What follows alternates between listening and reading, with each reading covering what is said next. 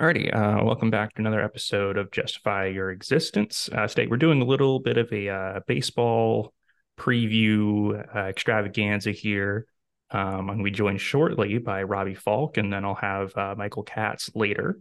Um, so we're going to do both state and Ole Miss, so don't worry about that. Um, you know, once again, uh, I'm Brendan Farrell, your host. Um, you know, I write for the Daily Journal. You can see all of our coverage at djournal.com.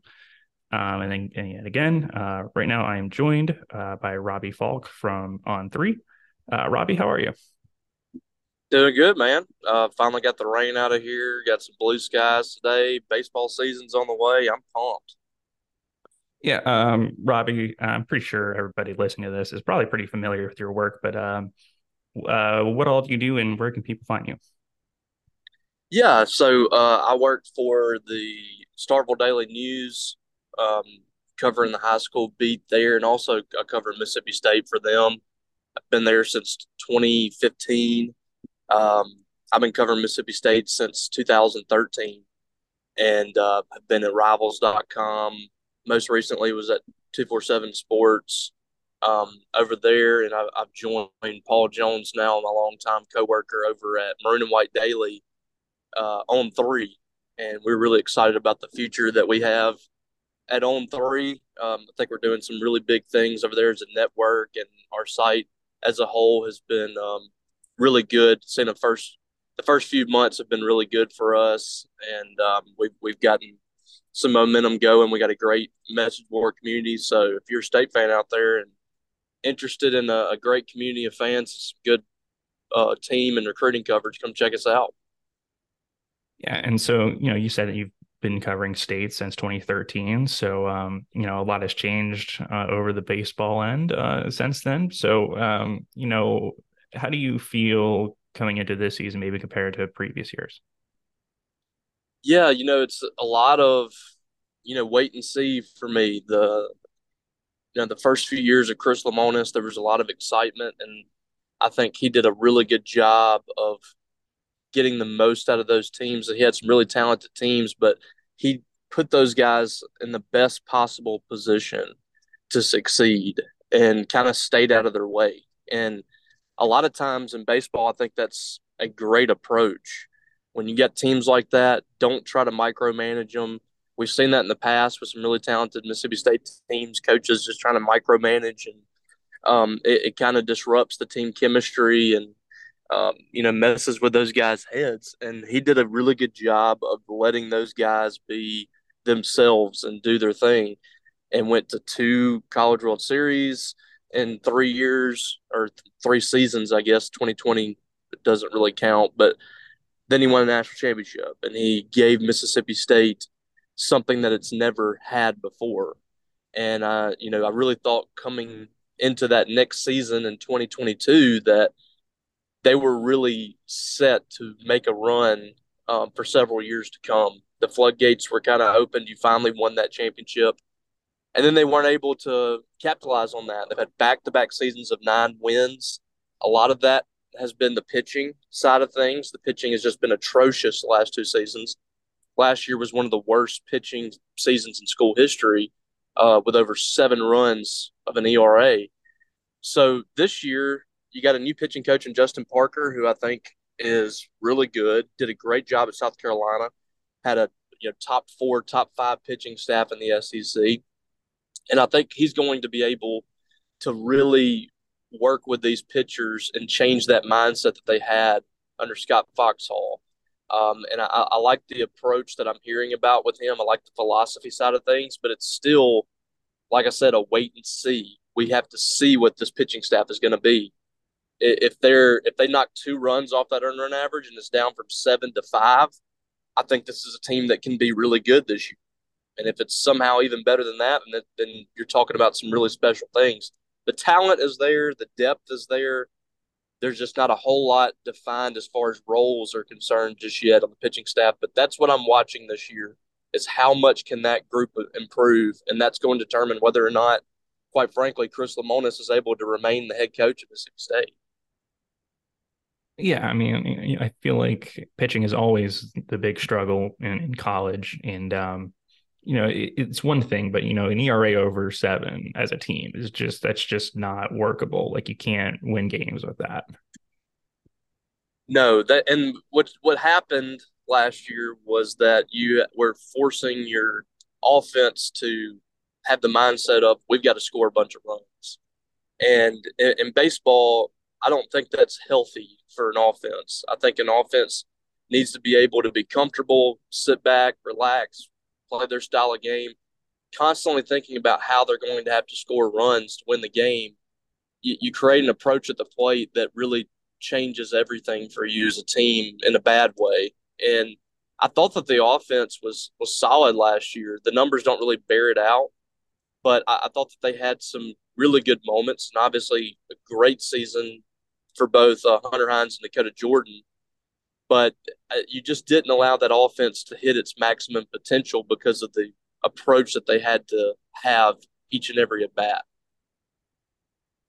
Yeah, I mean, I, I was going through the uh, scores from last year, and I'm just looking at, you know, there's this stretch uh, in SEC play where, you know, that they're losing games. You know, they lose back to back games against Tennessee, 12 8 and 13 to 2.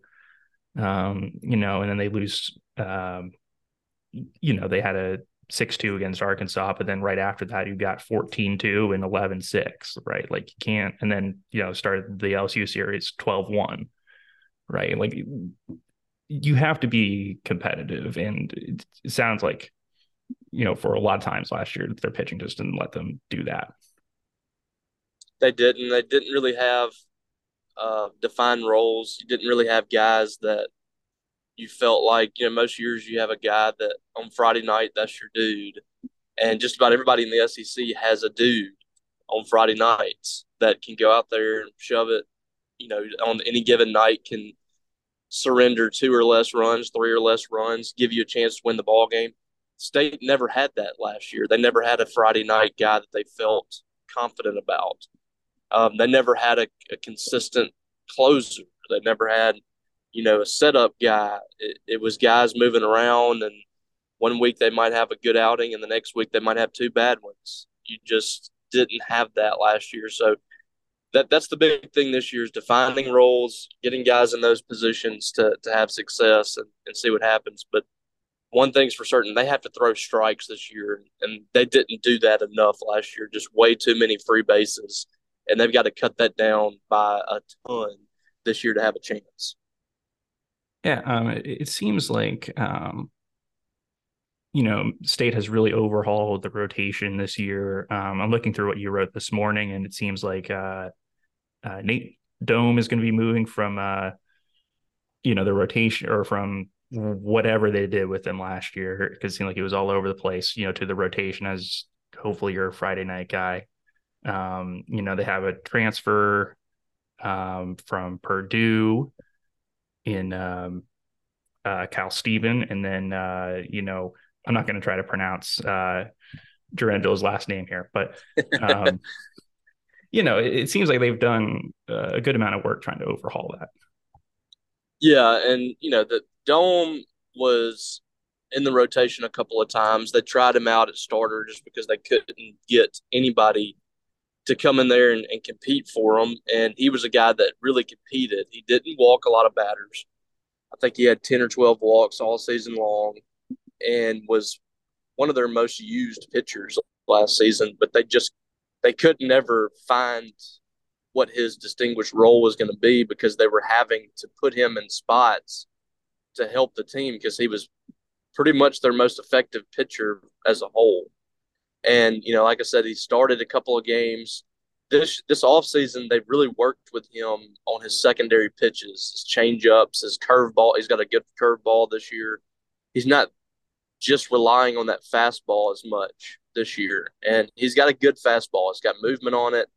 It's uh, you know, upper 90s, closing in on triple digits.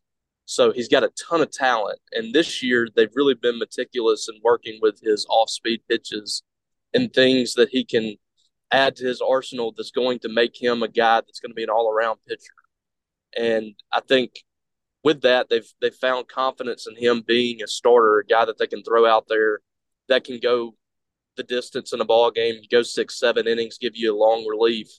um, too, if that if that's a possibility, if he's not a starter. So yeah, I, I think that he's going to be a big piece of things in some form or fashion, and they're hoping it's as a Friday night starter because he's definitely got the electric stuff to be that. Yeah, and then um, what do you think of the Purdue transfer? Yeah, so first year at Purdue was one of their more relied on relief guys, and numbers weren't great, but he came up big in a, in a few spots for them. And last year he was their Friday night guy whenever they entered conference play, and kind of struggled early, but I think he went six and two in conference play as their Friday, Friday night starter. So he became their basically their best pitcher by the end of the year and has shown some really good things so far.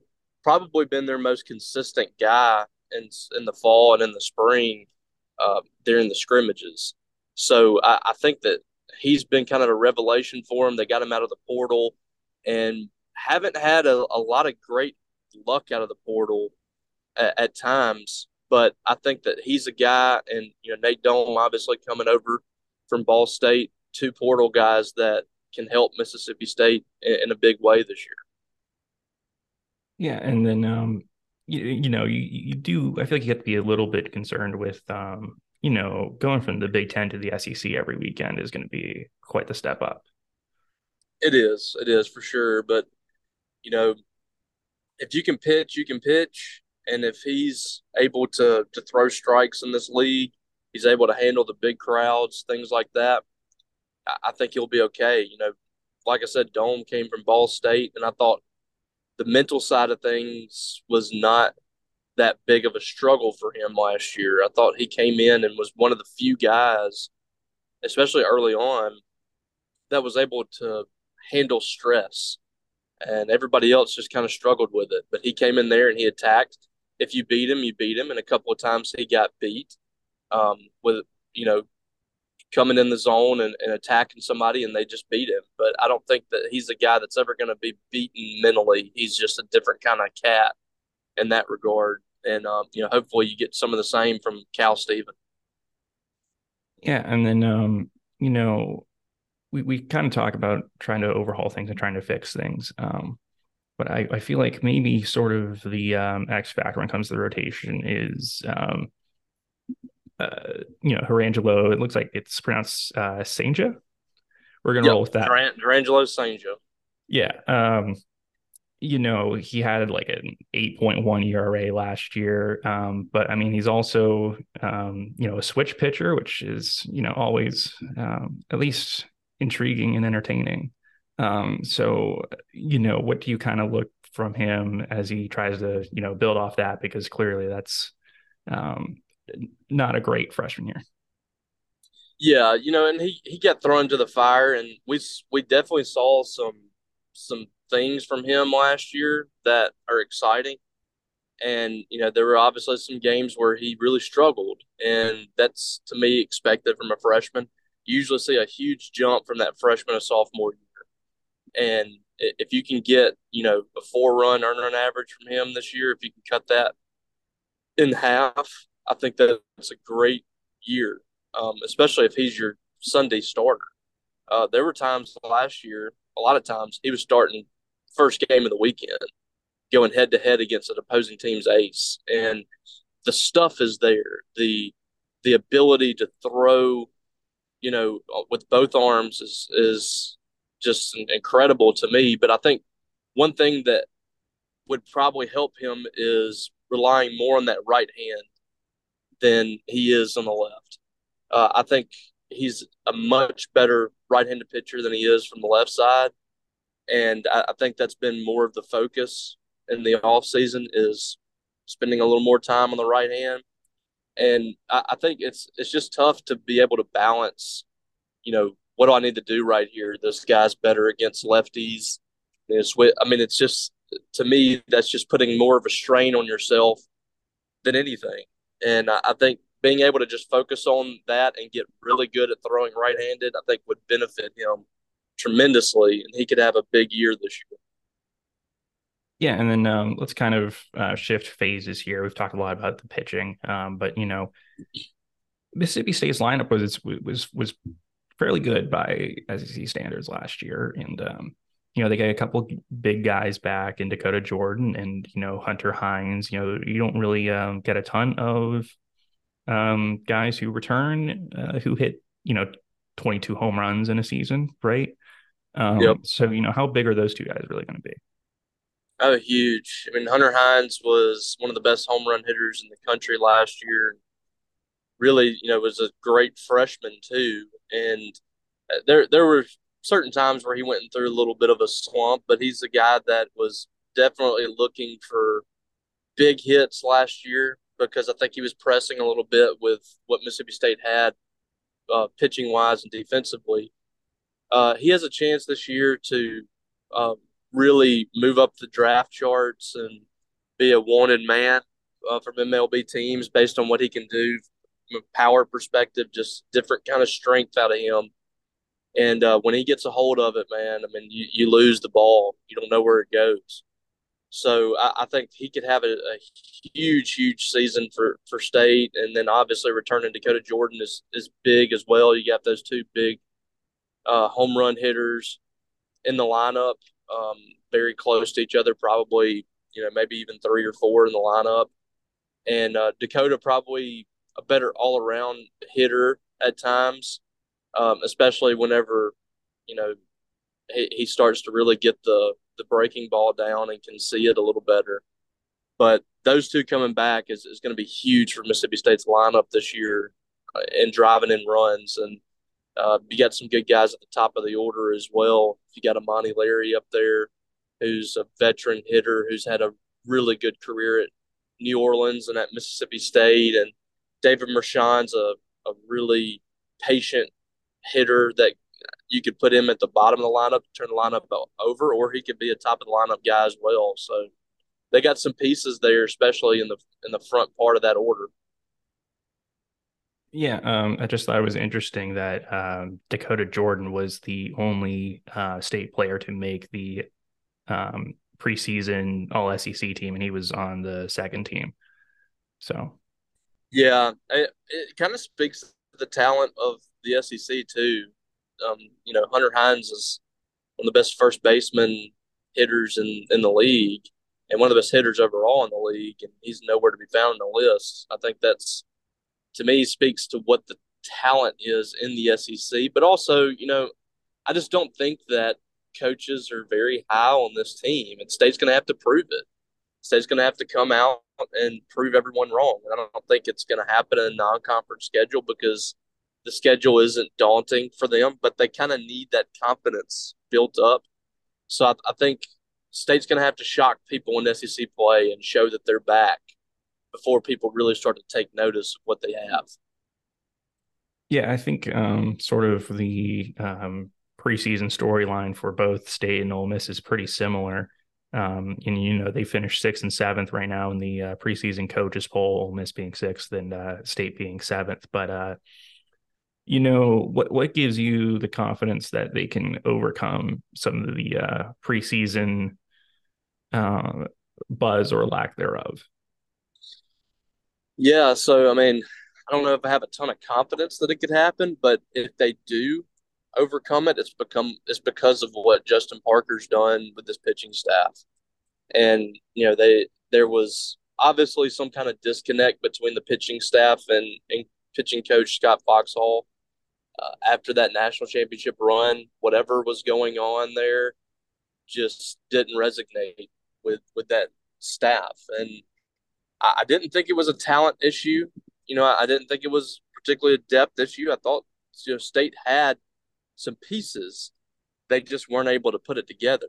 And Justin Parker's been tasked with cleaning that up and putting those pieces together. And we'll see if he's able to do that. If he is, I think State has a really good season because they're probably going to rack up wins in non-conference play, and if you um, really start to compete on the mound in SEC play, you I think you set yourself up to have a, a good season, and um, you know that's that's uh that's paramount for this team, paramount for Chris Lemonis because he has to get back on track.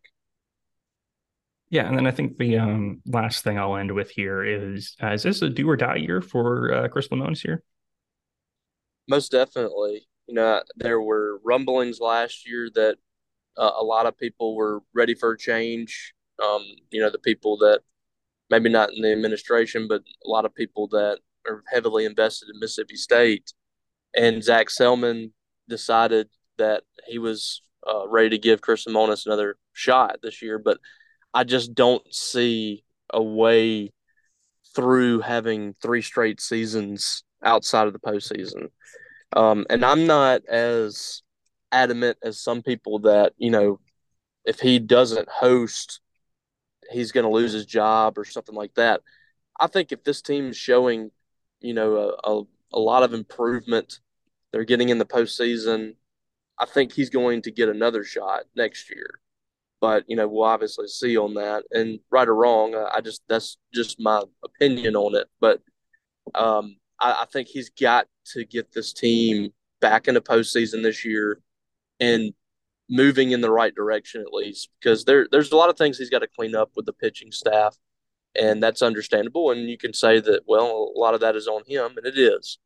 But he's got to be able to get this team at least moving in the right direction showing some improvement and getting into postseason play. I think that's uh, crucial for him this year all right. Um, thanks, Robbie, for your time this morning. I really appreciate it. Um, where can people find you? Yeah, you can find me uh, like like I said on uh, White Daily. Um, come over there and you can find my work and Paul Jones and um, we both have basketball covered in full and then all the other team sports as well. We we try to get a little bit of everything covered, but especially hit you know basketball, football, and baseball hard and um, also recruiting. Paul is one of the best in the business in, in covering recruiting. So you can come check us out there. We have one dollar um, for a month for subscriptions. So come check us out. Uh, I'm on Twitter at Robbie Faulk on three, so you can um, follow me there on Twitter. And then you know if you're interested in the local Starkville Daily news coverage, uh, I'm Robbie Faulk SDN there, and I try to keep my uh, high school coverage um, kind of secluded to to that Twitter page. So you can find me on those spots. Thanks, Robbie, and uh, thanks again for your time. And I hope everybody enjoys uh, their return to the Dude this weekend as uh, State faces uh, Air Force for three games this weekend. Absolutely, I appreciate you having me, man. Thanks. All right, I've got Michael uh, with me now. Um, course, Michael and I, we both write for the Daily Journal. Um, you can always find all of our coverage at djournal.com and follow us on social at djournalsports. Um, you can follow Michael at Michael L. Katz. Uh, Michael, how are you? I'm good. It's it's that wonderful time of year when uh, I call it the convergence, where everything is happening um, all at once. I know it's happening in high school right now. Baseball is about to start for for Ole Miss, so we've got both basketballs, we've got softball, and we've got baseball. Um, this is on me, but I'm teaching as well, so just uh, a, a lot of a lot of uh, cooks in the kitchen. I'm not sure if I'm any of them sometimes. Yeah, no, I'm sure that you were thinking, you know, football's not during the spring. Surely it'll be manageable. And then, you know, February, March rolls around, and you're like, why did I do this to myself? And then wait till spring football. Then and then and then it starts again. We got we got a little bit of time left. Yeah. So um Ole Miss baseball. Uh, they're heading off to Hawaii this weekend, of all places, to open the season. So, um, what's the uh, what's the word so far? Well, first of all, uh, I know this will stun many of our listeners. I will not be there. Uh, that was not. Uh, I don't think that's in anybody's travel budget. Uh, the, the the the opening weekend uh, trip to Hawaii. Uh, first pitch is 10:35 p.m. Friday, Mississippi time, which is just absolutely incredible stuff. Um, so that's I I've been dreading that already, and I've still got a few days. Uh, you know, let's if we're, if we're being honest, Ole Miss baseball it was it was tough last year. I mean, they you win the national championship in 2022. Uh, Mike Bianco is named the national coach of the year. You are riding the high of all highs, and then uh, you know your your ace gets hurt first game of the year, tries to make a comeback, it doesn't work. He's out for the year with Tommy Johns. Um, Uh, and really, it just kind of it just kind of snowballed from there. I mean, they won a single conference series. Uh, I think six and 24 overall in the SEC, 25 and 29. Uh, and that's kind of uh, it's it's stunning. And I know that it, happened to Mississippi State the year after they won the national title, um, just the year before. And so uh, it's not like it's unprecedented, but I think just to you never think it's going to happen you know, to your program, and so I think it was it was really surprising. I think from coaches and, and the players who uh, were still there that it, the bottom fell out the way it did, and so um, you know they're picked second to last, only ahead of Mississippi State uh, in the West right now, and it's a pretty unfamiliar spot for this program in 20 years under Mike Bianco. Um, this has been a consistent NCAA tournament team, and uh, you know, right now, like they probably wouldn't be slated uh, to make it to the SEC tournament, which would be the second year in a row. So, uh, you know, the expectations I think from the outside aren't uh, as high as as obviously not last year, but I think just in general, um, I think the expectation is always for you know at least the regional uh, around here. Um, I, I think it's it is a little bit different from the outside looking in from Baseball America and D1 Baseball and all those places, but I think inside that building, I think they're they're excited for what they have. Uh, you know, just like football, they hit the transfer portal really, really hard. Um, you know, they had some pretty glaring spots that they needed to uh, to settle. You know, when you lose a first round shortstop and Jacob Gonzalez and uh, one of the best sluggers in the SEC and uh, Kemp Alderman, a draft pick catcher, uh, you've you've got some spots to fill, and that was on a team that that didn't do as well as it should have last year. There were more holes than that. Um, so, you know, they went in and got a really good third baseman from Duke, a really good shortstop from Arizona State.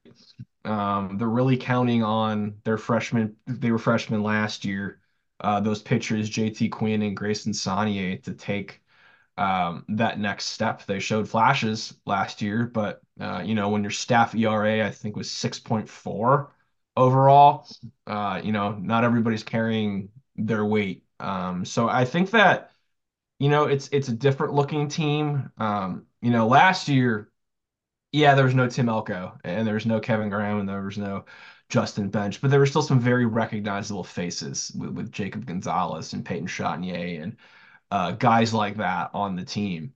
Um, it's it's you know obviously people graduate and people leave but it's it's you know it's it's getting less and less familiar from that uh you know that super senior laden team of of 2022 and that's that's the way it goes people uh you know graduate get older and whatnot but uh it's going to be a different looking team but i i think that there's potential uh, i think that their i think their lineup is going to be just fine again I, I the question this was the question last year um, are they going to pitch it well enough? You know, they lost another starter, Xavier Rivas. Uh, had he hurt himself, I think it was two weeks ago, and he was going to be a weekend guy, and he's having Tommy Johns too. Uh, that's a big blow. Um, there's there's no way around that. Uh, you were you were banking on him to eat innings and you know be a steadying presence among those younger pitchers, but um, you know, it, it, happens. You move on. Uh, I think they're really going to need some of these younger guys to come through on the mound. And if that happens, I think they've got a chance to kind of right the ship and have it look more similar to what we've seen in really the last two decades. Yeah, it's sort of interesting, um, you know, talking to you and, and, Robbie Faulk on the state side, where it's, you know, kind of the um, same issues on both sides, where it's like, hey, we had a disappointing season after a recent, you know, College World Series uh, win, right? And um, you start asking questions of like, you know, I mean, here, like college baseball is such a big deal that like you cannot miss the postseason back to back years. Um, has not happened under Mike Bianco. Um, but I mean, also it sort of feels like if the minimum is just make it back to the postseason. Like that sort of feels like a failure too, I guess. Yeah, I mean, again, if this had been if if if you take last year out of the equation, uh if you just make it to a regional, that is not good enough, generally speaking, at Ole Miss. It needs to be a super regional. Uh, you know, there was, you know, right before they won the College World Series, and again, Ole Miss almost missed that tournament, and obviously went on this crazy run. Uh, you know, they were mad because, you know, fans were upset because they couldn't make it out of the Super Regionals. Um, you know, uh, if a if they made it to a Super Regional this year, I think, you know, maybe it's a little bit different energy than it would have been uh, in in different years, given what happened last year. But you know, Mike Bianco was was very straightforward. Just because they had a bad year last year doesn't mean the expectations uh, for them have changed. Uh, you know, it's not just good enough for them to make the tournament uh, you know, what we see and what fans see is different from what, you know, is happening inside that building. Um, they they're I mean they're expecting to be a, a, a, a really good tournament team again and to make a run and uh, to get back to Omaha. I mean that's that's they've they've done it. I I don't think that they don't think they can do it again. So uh, I, I think it's there's an interesting sort of uh, it's interesting to look at, at the difference between what you know what what we see and what we think would be, I guess, a quote unquote good year, uh, and what they think is because you know if this team made it back to the tournament, I, I you know from my perspective, you'd think they'd be pretty happy, but uh, I know they want more because they've had more for the better part of 20 years. Uh, it's just making it to the tournament's never been good enough. Um, so. Uh, it's it, it is really interesting. You know, again, Mississippi, you know, baseball means so much here. Um, it, it really is. Um, I, I've never been anywhere like that where it's it's that big of a a thing across the state and even Southern Miss too. Um, you know, it's just baseball within the state is is college baseball is it's it's it's it's a really big deal and for your two flagship programs to be down at the same time is just very very it's rare um, because of the history of both programs, but um, you know, both coming off national championships, it's just something that you would have never thought would happen. But uh, here we are. You know, it's it's if State has another bad year, you know, who knows what happens to, uh, you know, uh, what what if do they make some changes there? If Ole Miss doesn't make it, do they make changes there? You know, it's things that uh, we're always thinking about. But you know, it's a couple years off a national title. It's crazy that these are are things that um, people are are are, are thinking about and um, you know are, are reasonably bringing up uh, if things don't go well. Of course, they're hoping they do go well, um, but you know we uh, until we see them play, uh, you know, Friday at ten thirty five. Uh, I don't I don't know much about this team yet, and, and I think that's that's maybe a, a you know I think it's there's a chance for them to uh, you know, be better than people think. And I and I do think they are going to be better than people think. I think last year was an aberration. Um, but you know, is it going to be good enough for them? We'll see. Yeah, and then I realized that having a doubleheader on Saturday kind of throws the traditional Friday, Saturday, um, Sunday night starter rotation out the window, at least for another week. Um, so do you think this gives an opportunity um, for some uh, competition here because you're going to have technically four starters um, this weekend when usually you'll only have three? Yeah, so it it's like you said, it's it, it is a weird situation. So the Friday night guy is JT Quinn. Uh, he was one of those freshmen that um, you know you saw flashes, um, and maybe do a little bit to necessity, uh, became a weekend guy uh, because they didn't have a, a ton of depth there. Um, but you know, I know they like what they've seen from him. He's got a power fastball. He's got really good stuff. Uh, you saw flashes last year. Uh, I know. I believe that first doubleheader game, it's going to be uh, Gunnar Dennis. He's a junior college kid. We don't know much about him. I know he's had a really good, you know, few weeks, and they felt like he earned the shot to do it. Uh, Grayson Saunier, I believe, is getting the back half of the doubleheader. Um, he was the really he I mean he was the higher touted freshman, uh, I believe over over Quinn, and and he's uh you know he's from um he he's from Tennessee. Uh, he's uh you know he was supposed to be uh, an ace sooner rather than later, and it just hadn't didn't really work last year. He had some issues with control. Uh, so I know that you know this is a this is a big this is a big situation for him. And then uh, that last game, it's actually going to be Riley Maddox, who uh, is a reliever or has been a reliever, and he came back last year after his Tommy John uh, surgery.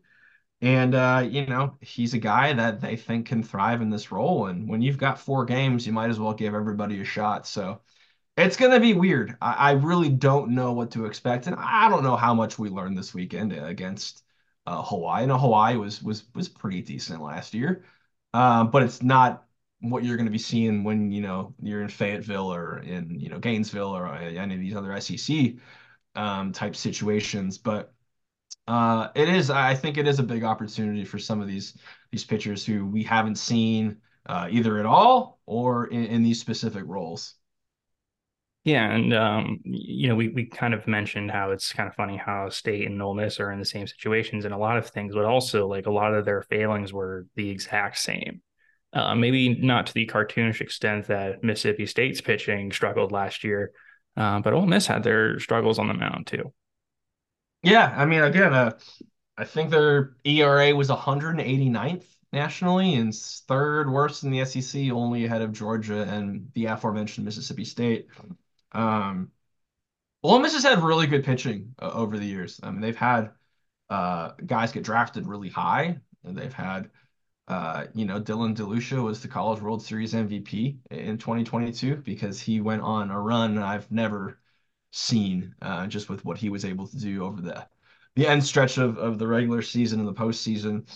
Um, they have had good pitching more often than not, and so it is it is pretty crazy again, I understand that injuries and and having to put freshmen in, in situations where you probably weren't expecting, uh, you know, that, that's going to inflate those numbers a, a little bit. Um, but it is really uh, the first time in a while, at least, that uh, you know the pitching wasn't a you know a, pretty sure thing. You know, uh, you, you think of the better pitching staffs in the SEC over the last few years, and you know, Vanderbilt obviously, and Florida's had really good ones, and Arkansas's had really good ones. And uh, but you know, o- Ole Miss for the better part of you know the last again under Mike Bianco ha- has generally had good pitching, and so um, I-, I think it was a little shocking to see it unfold the way it did, and I certainly hope, uh, or I know they hope that uh, they do not have a repeat of that 6.4 ERA because if they do, it's going to be another really long season.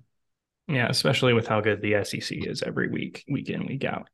Um, and then as a Marlins fan, I need to, uh, you know, at least reference uh, or mention, um, you know, Ole Miss losing uh, Kemp Alderman, um, and you know, not a Marlin, but you know, and, and, Jacob Gonzalez too. So how's the lineup shaking out? Yeah, so again, uh, you know, Jacob Gonzalez is, was a first round pick by the White Sox. I think it was 15th overall uh, you know, he was a rare talent at shortstop, not just, you know, he had the average, he had the power, he had a, a great arm. Um, he was a slick fielder. I mean, he was uh, he was every bit of of of, of a of a high round draft pick, and you know he got picked accordingly. Uh, you know, Kemp Alderman, I don't know if I've ever seen a ball hit farther than some of the things that he hit last year. Uh, oh, and then he also, you know, was throwing like 94 uh, in a relief role just because they needed someone to throw a week a weekday game, um, and he wanted to. Um, so again, it's just a, a elite talent, you know, second round pick. Um, and you know, the other one is Calvin Harris, the, the catcher who hit well over 300 last year. Um, but you know, when you when you look at what they had coming back, it was pretty obvious that they needed to fill some holes, and and they did that again through the portal. Uh, it, by all accounts, they're going to have a true freshman starting at catcher, Campbell Smithwick, who's an Oxford kid. Uh, that's going to be pretty wild. They've had some great catchers over the last, you know, a few years. Smithwick, by all accounts, is is going to be a superstar. Again, I saw him hit a home run at Oxford Highs uh, at the opening of their stadium uh, last year, and that was that was the hard the farthest I've ever seen a high school uh, player hit a baseball. Uh, and Mike Bianco was there too, so I'm pretty sure he was excited about that one. But um, so you've got him at catcher. Um, you know, you've got Jackson Ross, who's an FAU transfer. He hit well over 300 last year. Reagan Burford uh, is is going to get at second base, and, and, he's their captain, uh, one of their captains. Uh, he's you know he's he was the primary third baseman to start 2022, and then he had some fielding errors, and he hasn't seen as much time since He only started a few games last year, but uh, they're they're giving him a shot at second. He's a veteran guy. He, he's a leader. Uh, shortstop, it's Luke Hill from Arizona State, who did really really good things last year in the Pac-12 as a freshman. Um, same with Andrew Fischer, Duke third baseman. Uh, he was a you know a freshman All ACC, All American type guy. He's got big power. He's a big, strong kid. Uh, Ethan Groff is going to be back uh, in center field. Uh, he had a little bit of an up and down year last year, um, but he did really good things at Tulane, and I think there there's the expectation that's going to look a little bit closer to that. Uh, left field, it's it's going to be you know maybe not it's going to be a little bit more situational, but guys like Judd Utermark and and, and John Kramer are, are and Jackson Ross potentially uh, if he's not playing first um, are guys to look out for there. And then in right field is maybe their best or their biggest name from the transfer portal, uh, Treyson Hughes, who uh, was at Mercer and he was an all Sun Belt performer, hit 351, I believe, over two years. He's got a ton of power. He, he's a he's a center fielder um, by trade, so you're going to have two center field type athletes uh, in the outfield. That's just going to make your defense better. Uh, he's he's he's going to be a really big part of this thing. So if you look at the individual pieces, you've got some really nice hitters. Now you've got really nice hitters all around the SEC, and I think that's part of the problem. Uh, you know, you you can go into a matchup and feel good, uh, and the team you're facing is is going to have just as much talent, if not more. That's just kind of the way it goes. But I, I think they like their odds with with with with, with this group and, and these new guys and um, the sort of fresh energy. You know, um, they all everybody. We talked to them on Friday. A few of them. Andrew Fischer was one of the new guys. Uh, we talked to. He's a he's already becoming a vocal leader, and he just is one of these guys that I think is just really excited about uh, you know, the opportunity to to play in the SEC. And I think there's a lot of guys like that on this team that are excited to play at a place like Ole Miss. And I think that um, I think energy from those guys is is is, is going to be palpable, and I think that people are going to see it uh, sooner than later. So does that translate to uh, you know everybody hitting 300? I don't know, but I, I, think there's really good power potential, and I think there's really good uh, on base potential there too. Yeah, you mentioned uh, Smithwick. So as um, as a guy who does some of our perhaps coverage, I feel obligated to mention him a little further. Um, I only, granted, I only moved here like right in the middle of or right at the beginning of, of playoffs, so I didn't get to see him a ton. But um, I, I, should mention that he hit 463 uh, his senior season at Oxford with with six home runs. So uh, I believe he also took home like Mr. Baseball honors here, which in the state of Mississippi is uh, it's it's quite an accomplishment. Yeah, no, he's again. You don't you don't hand the keys over to just anybody uh, at catcher, especially at Ole Miss. With Mike Bianco's an old catcher. He he takes that position very very importantly. Uh, it's very important to him. I think he understands how big a role catchers play, not just offensively, but how they call a game and uh, all those sorts of things. And and for him to have that confidence in him and Campbell Smithwick, I think it says a lot. Um, will there be some growing pains? Mm, probably. I think there's going to be growing pains for anybody uh, who's just getting into college baseball. But uh, again, there is so much talent there. Um, you know, you, you can usually recognize a man among boys at the high school level. Um, and just the way the ball sounded off his bat, you just said that's a college baseball player. Like that kid he's already a college baseball player. I feel bad for everybody uh, that has to face him the rest of this year. And then he hit 460, whatever. So, uh, you know, clearly he kept it going. Uh, he's a talented kid. He's going to have a really bright future. Yeah, and then uh, you know, sort of in the spirit of, um, I guess, the Ole Miss culture that was established by Lane Kiffin. Uh, you know, Ole Miss really hit the portal pretty hard uh, during the offseason. So, um, now that we're you know right ahead of the season here, um, what all has that brought to the table heading into it? Yeah, so I, it's interesting because baseball recruiting is weird because like they almost had another top five class, right? But some of those guys end up getting drafted and they never show up on campus. Uh, so you can have this super good class but then you lose guys who end up being first or second round picks because they get money. Um, and so the class that you had on paper is not as good or as strong uh, as it was. And so again, I think that's where the transfer portal becomes so big because you might have had a superstar shortstop you thought coming in, um, or an ace, uh, you know, an ace pitcher coming in, and you lose them because the money's too good uh, in the MLB draft. Um, I think that's where the portal is really big. Um, you know, earlier you just kind of had to deal with it. Uh, and you had to just sort of go through the season and or maybe, you know, pick up some pieces in terms of maybe getting some guys you weren't recruiting as hard. Uh, you know, now you've got this combination of I you can get guys that are ready to play right now who have played. Uh, and they've gotten, I mean, they're high level performers that Ole Miss has gotten. It's not like, you know, sometimes in the football transfer portal, uh, you see guys get taken on potential, right? Because they were five stars. Um, and it doesn't work out there for school. Uh, and they need a, a, new start, and everybody's really excited because that five star thing. And that's not to say they don't end up being great; that they often do end up being great. Um, but I feel like with this baseball class, you're getting guys who have already produced um, at, at, the Division One level, and I think that's really big. And it's not like they were just producing, you know, just no disrespect to uh, you know, the Sun Belt or Conference USA or the Atlantic Sun or whatever it is. Uh, you know, this was the Pac-12 and, and the ACC and uh, you know, places like that. I mean, these were these were very good conferences.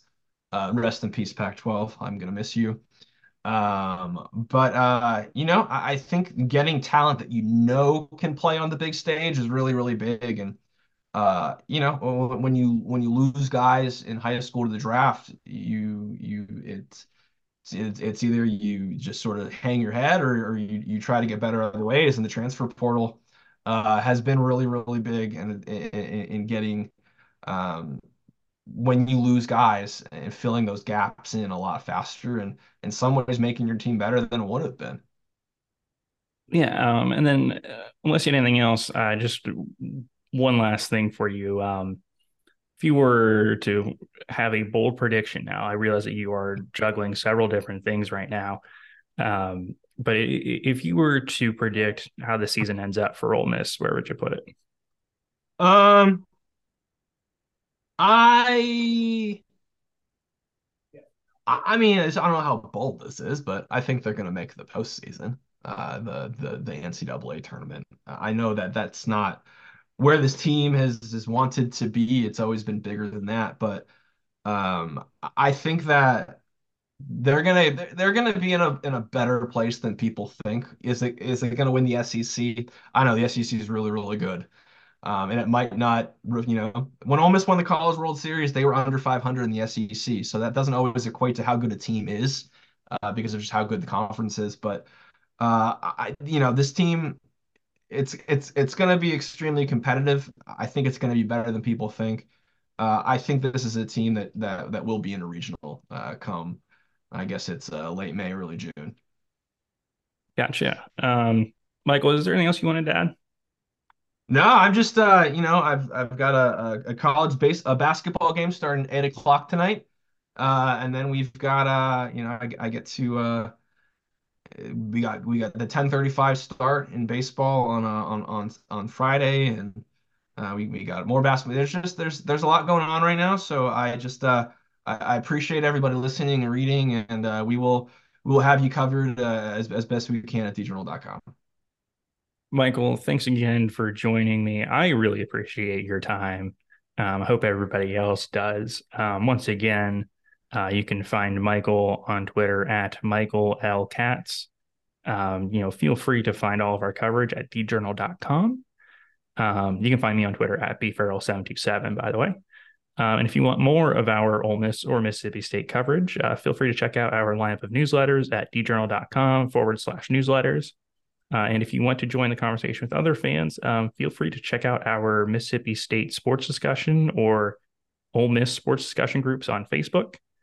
Um, thanks again for listening and uh, have a good one.